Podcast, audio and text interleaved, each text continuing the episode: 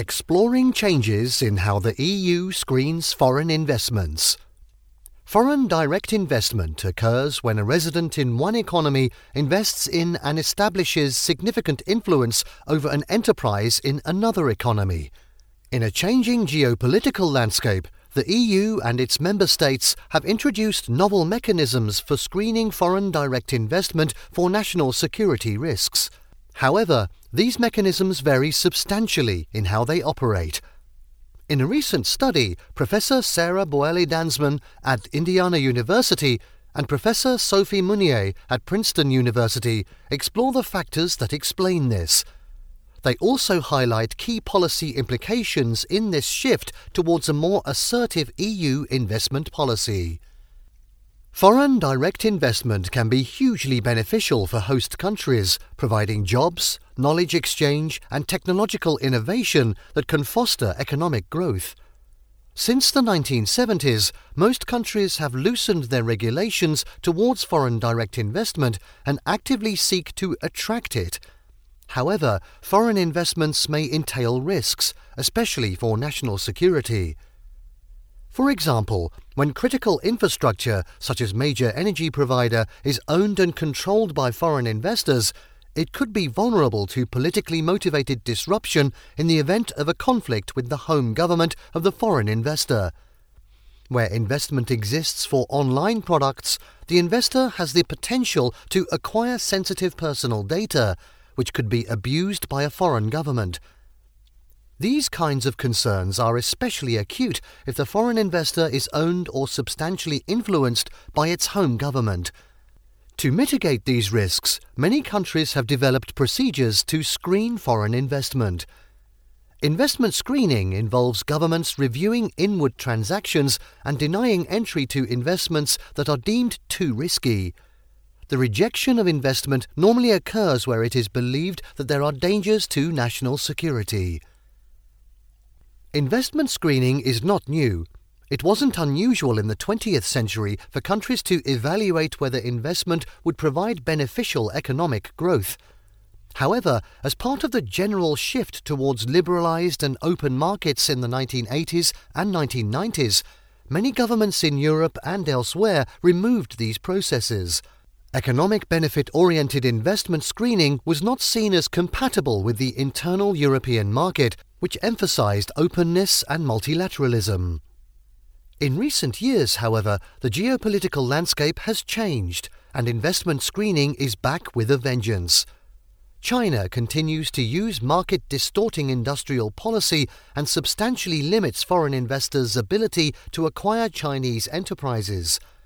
The US has pursued increasingly protectionist economic policies, and supply chain disruptions either due to political events such as Russia's military aggression in Ukraine or due to exogenous shocks such as the COVID pandemic, have demonstrated the potential risks of having critical supply chains concentrated in a few foreign countries. By the end of 2017, the EU had announced that it was taking a major strategic shift towards a more assertive, unilateral trade and investment policy.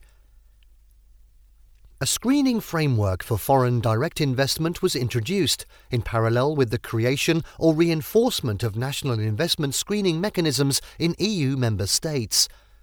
These screening mechanisms are novel in that they focus on security rather than economic benefits. In 2020, the first pan European investment screening framework began operating. This provides mechanisms for review and national cooperation, but does not replace national screening processes. Today, 26 member states have an investment screening regime in effect or being drafted, but there are substantial variations across countries in how they work. In their recent study, Professor Bauerle Danzman and Professor Meunier analyze how the different features of investment screening mechanisms in EU countries can be explained and why there are still variations in how and how much countries screen foreign investment. The researchers highlight that there are many key similarities between the investment screening mechanisms introduced in different member states. Most fundamentally, most states have newly adopted or strengthened their screening processes and increased the number of sectors they review. All review investments in critical infrastructure and defense, with a high number reviewing critical technology sectors and acquisitions of media companies. There has also been a decrease across countries in the equity thresholds necessary to trigger reviews. Reviews of 10 to 20% acquisitions are now becoming standard, whereas 25 to 50% was previously more common. However, the team also identifies substantial differences. There is no screening mechanism template in the EU, and member states have not agreed on a harmonised approach to screening across several different areas. Firstly, reviews vary in scope. Some countries only grant government authority to screen in specific industrial sectors, whereas others allow review of transactions regardless of sector. Professor Bauerle Danzman and Professor Meunier also highlight variations in screening thresholds. While transactions over 10% are reviewed in most EU member states, there are important exceptions, such as Portugal, which still only screens majority owned transactions. At the other end of the spectrum, some countries review transactions in sensitive sectors at thresholds even lower than 10%. Countries also vary substantially in who oversees reviews and instances in which transactions are blocked. Most EU member states designate the Economic Ministry as the authority on reviews, but some require cross ministry participation. This has implications in how investment screening mechanisms weigh the risks of investment.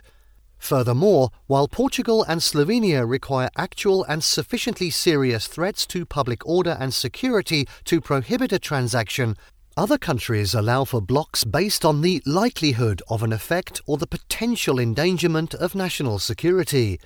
This significantly affects the standards of evidence required. So, what explains this? Professors Bauerle Danzman and Meunier identify several factors that could affect these differences public debt, Chinese investment, research and development expenditures, and geographic groupings. Their results show that the rise of China as an outwards investor has directly prompted the tightening of investment screening worldwide. However, there is less evidence that patterns of Chinese foreign direct investment explain variations in the implementation of screening mechanisms. They found the strongest correlations between screening mechanisms and research and development expenditure. Specifically, countries with large research and development expenditures were both more likely to have screening mechanisms and more likely to have cross sectoral review authority. They also show that countries bordering Russia are more likely to enact investment screening mechanisms. This is consistent with the long history of concern amongst bordering economies regarding Russian influence, especially in relation to energy and critical infrastructure. This also challenges the idea that investment screening mechanisms are entirely a reaction to the growth of China. Professors Bauerle Danzman and Meunier conclude by making some key policy observations about the use of investment screening mechanisms in the EU. They argue that while the recent spread of investment screening is often perceived as a global shift towards protectionism, screening mechanisms are not necessarily designed to be protectionist instruments. On the contrary, given the potential for coercive capital to undermine democratic institutions, European integration and economic liberalism, some level of investment screening may be necessary to prevent full economic protectionism. They also posit that the strengthening of investment screening mechanisms across member states represents a shift from market logic to security logic in investment policy discussions. Finally, they discuss how the shift towards seeing foreign investment as a security issue has the potential to alter how competences are distributed within the EU. By commercializing the various policies linking investment and security, the EU may be able to centralize its power over foreign direct investment and security. Ultimately, the changing geopolitical landscape has highlighted foreign direct investment as an emerging security threat. It will be key to observe how the EU handles this moving forward and how this changes its role on the world stage. This audio is a summary of the article Naive No More Foreign Direct Investment Screening in the European Union in a special issue of Global Policy. You can find the link on eu renew.eu forward slash podcasts.